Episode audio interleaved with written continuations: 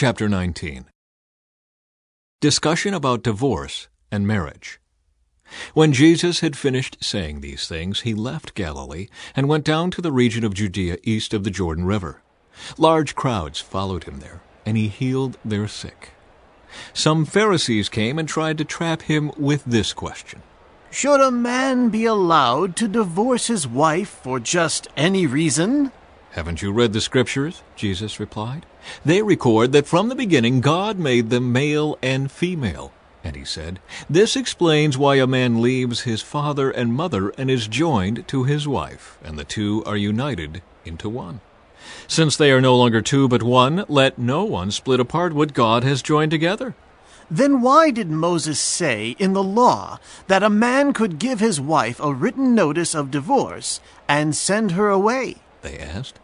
Jesus replied, Moses permitted divorce only as a concession to your hard hearts, but it was not what God had originally intended. And I tell you this whoever divorces his wife and marries someone else commits adultery, unless his wife has been unfaithful. Jesus' disciples then said to him, If this is the case, it is better not to marry. Not everyone can accept this statement. Jesus said. Only those whom God helps. Some are born as eunuchs, some have been made eunuchs by others, and some choose not to marry for the sake of the kingdom of heaven. Let anyone accept this who can. Jesus blesses the children. One day some parents brought their children to Jesus so he could lay his hands on them and pray for them. But the disciples scolded the parents for bothering him. But Jesus said, let the children come to me. Don't stop them, for the kingdom of heaven belongs to those who are like these children. And he placed his hands on their heads and blessed them before he left. The rich man. Someone came to Jesus with this question Teacher, what good deed must I do to have eternal life? Why ask me about what is good? Jesus replied. There is only one who is good. But to answer your question, if you want to receive eternal life, keep the commandments. Which ones? The man asked. And Jesus replied, You must not murder. You must not commit adultery. You must not steal. You must not testify falsely. Honor your father and mother. Love your neighbor as yourself. I've obeyed all these commandments, the young man replied. What else must I do? Jesus told him, If you want to be perfect, Go and sell all your possessions and give the money to the poor, and you will have treasure in heaven. Then come, follow me. But when the young man heard this, he went away sad, for he had many possessions. Then Jesus said to his disciples, I tell you the truth, it is very hard for a rich person to enter the kingdom of heaven. I'll say it again. It is easier for a camel to go through the eye of a needle than for a rich person to enter the kingdom of God. The disciples were astounded. Then who in the world can be saved? They asked. Jesus looked at them intently and said, Humanly speaking, it is impossible. But with God everything is possible. Then Peter said to him, We've given up everything to follow you. What will we get? Jesus replied, I assure you that when the world is made new and the Son of Man sits upon his glorious throne, you who have been my followers will also sit on twelve thrones, judging the twelve tribes of Israel. And everyone who has given up houses or brothers or sisters or father or mother or children or property for my sake will receive a hundred times as much in return and will inherit eternal life.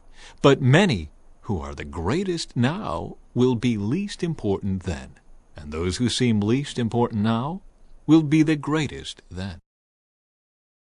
Chapter 10 Discussion about divorce and marriage. Then Jesus left Capernaum and went down to the region of Judea and into the area east of the Jordan River.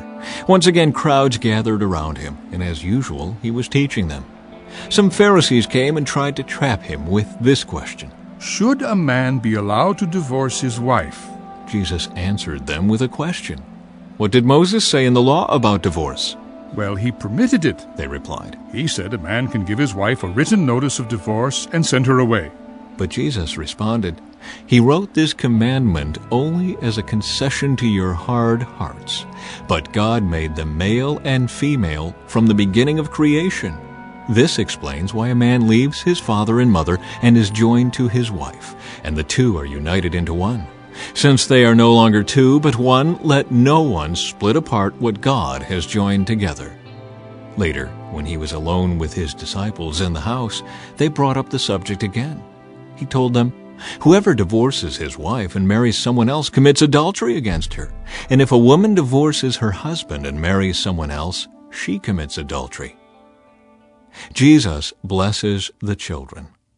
One day some parents brought their children to Jesus so he could touch and bless them. But the disciples scolded the parents for bothering him.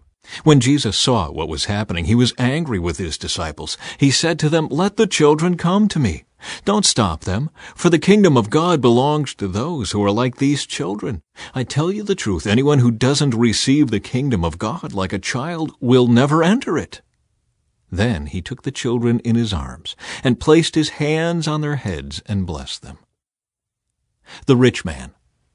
As Jesus was starting out on his way to Jerusalem, a man came running up to him, knelt down, and asked, Good teacher, what must I do to inherit eternal life? Why do you call me good? Jesus asked. Only God is truly good. But to answer your question, you know the commandments. You must not murder. You must not commit adultery. You must not steal. You must not testify falsely. You must not cheat anyone. Honor your father and mother. Teacher, the man replied, I've obeyed all these commandments since I was young. Looking at the man, Jesus felt genuine love for him. There is still one thing you haven't done, he told him. Go and sell all your possessions and give the money to the poor, and you will have treasure in heaven. Then come, Follow me. At this the man's face fell, and he went away sad, for he had many possessions. Jesus looked around and said to his disciples, How hard it is for the rich to enter the kingdom of God! This amazed them. But Jesus said again, Dear children, it is very hard to enter the kingdom of God. In fact, it is easier for a camel to go through the eye of a needle than for a rich person to enter the kingdom of God. The disciples were astounded. Then who in the world can be saved? they asked. Jesus looked at them intently and said, Humanly speaking, it is impossible, but not with God. Everything is possible with God. Then Peter began to speak up. We've given up everything to follow you, he said. Yes, Jesus replied, and I assure you that everyone who has given up house, or brothers, or sisters, or mother, or father, or children, or property, for my sake and for the good news, will receive now in return a hundred times as many houses, brothers, sisters, mothers, children, and property, along with persecution. And in the world to come, that person will have eternal life. But many who are the greatest now will be least important then, and those who seem least important now will be the greatest then. Jesus again predicts his death. They were now on the way up to Jerusalem, and Jesus was walking ahead of them. The disciples were filled with awe, and the people following behind were overwhelmed with fear. Taking the twelve disciples aside, Jesus once more began to describe everything that was about to happen to him. Listen, he said, we are going up to Jerusalem, where the Son of Man will be betrayed to the leading priests and the teachers of religious law. They will sentence him to die and hand him over to the Romans. They will mock him, spit on him, flog him with a whip, and kill him. But after three days he will rise again. Jesus teaches about serving others. Then James and John, the sons of Zebedee, came over and spoke to him. Teacher, They said, we want you to do us a favor. What is your request? he asked. They replied, When you sit on your glorious throne, we want to sit in places of honor next to you, one on your right and the other on your left. But Jesus said to them, You don't know what you are asking.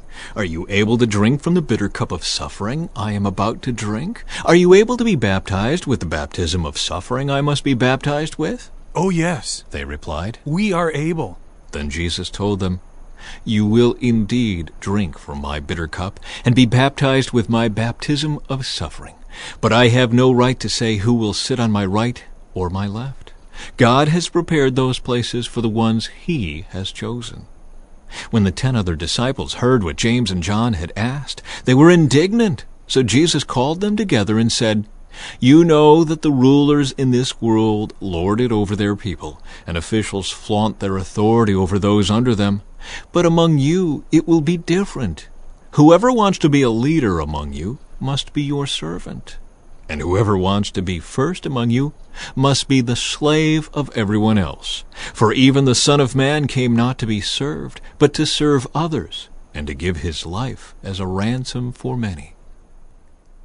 Jesus heals blind Bartimaeus. Then they reached Jericho, and as Jesus and his disciples left town, a large crowd followed him.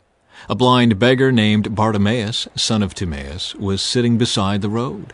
When Bartimaeus heard that Jesus of Nazareth was nearby, he began to shout, Jesus, son of David, have mercy on me. Be quiet. Many of the people yelled at him, but he only shouted louder, Son of David, have mercy on me. When Jesus heard him, he stopped and said, Tell him to come here. So they called the blind man. Cheer up. They said, Come on, he's calling you. Bartimaeus threw aside his coat, jumped up, and came to Jesus. What do you want me to do for you? Jesus asked. My rabbi, The blind man said. I want to see. And Jesus said to him, Go, for your faith has healed you. Instantly the man could see, and he followed Jesus down the road.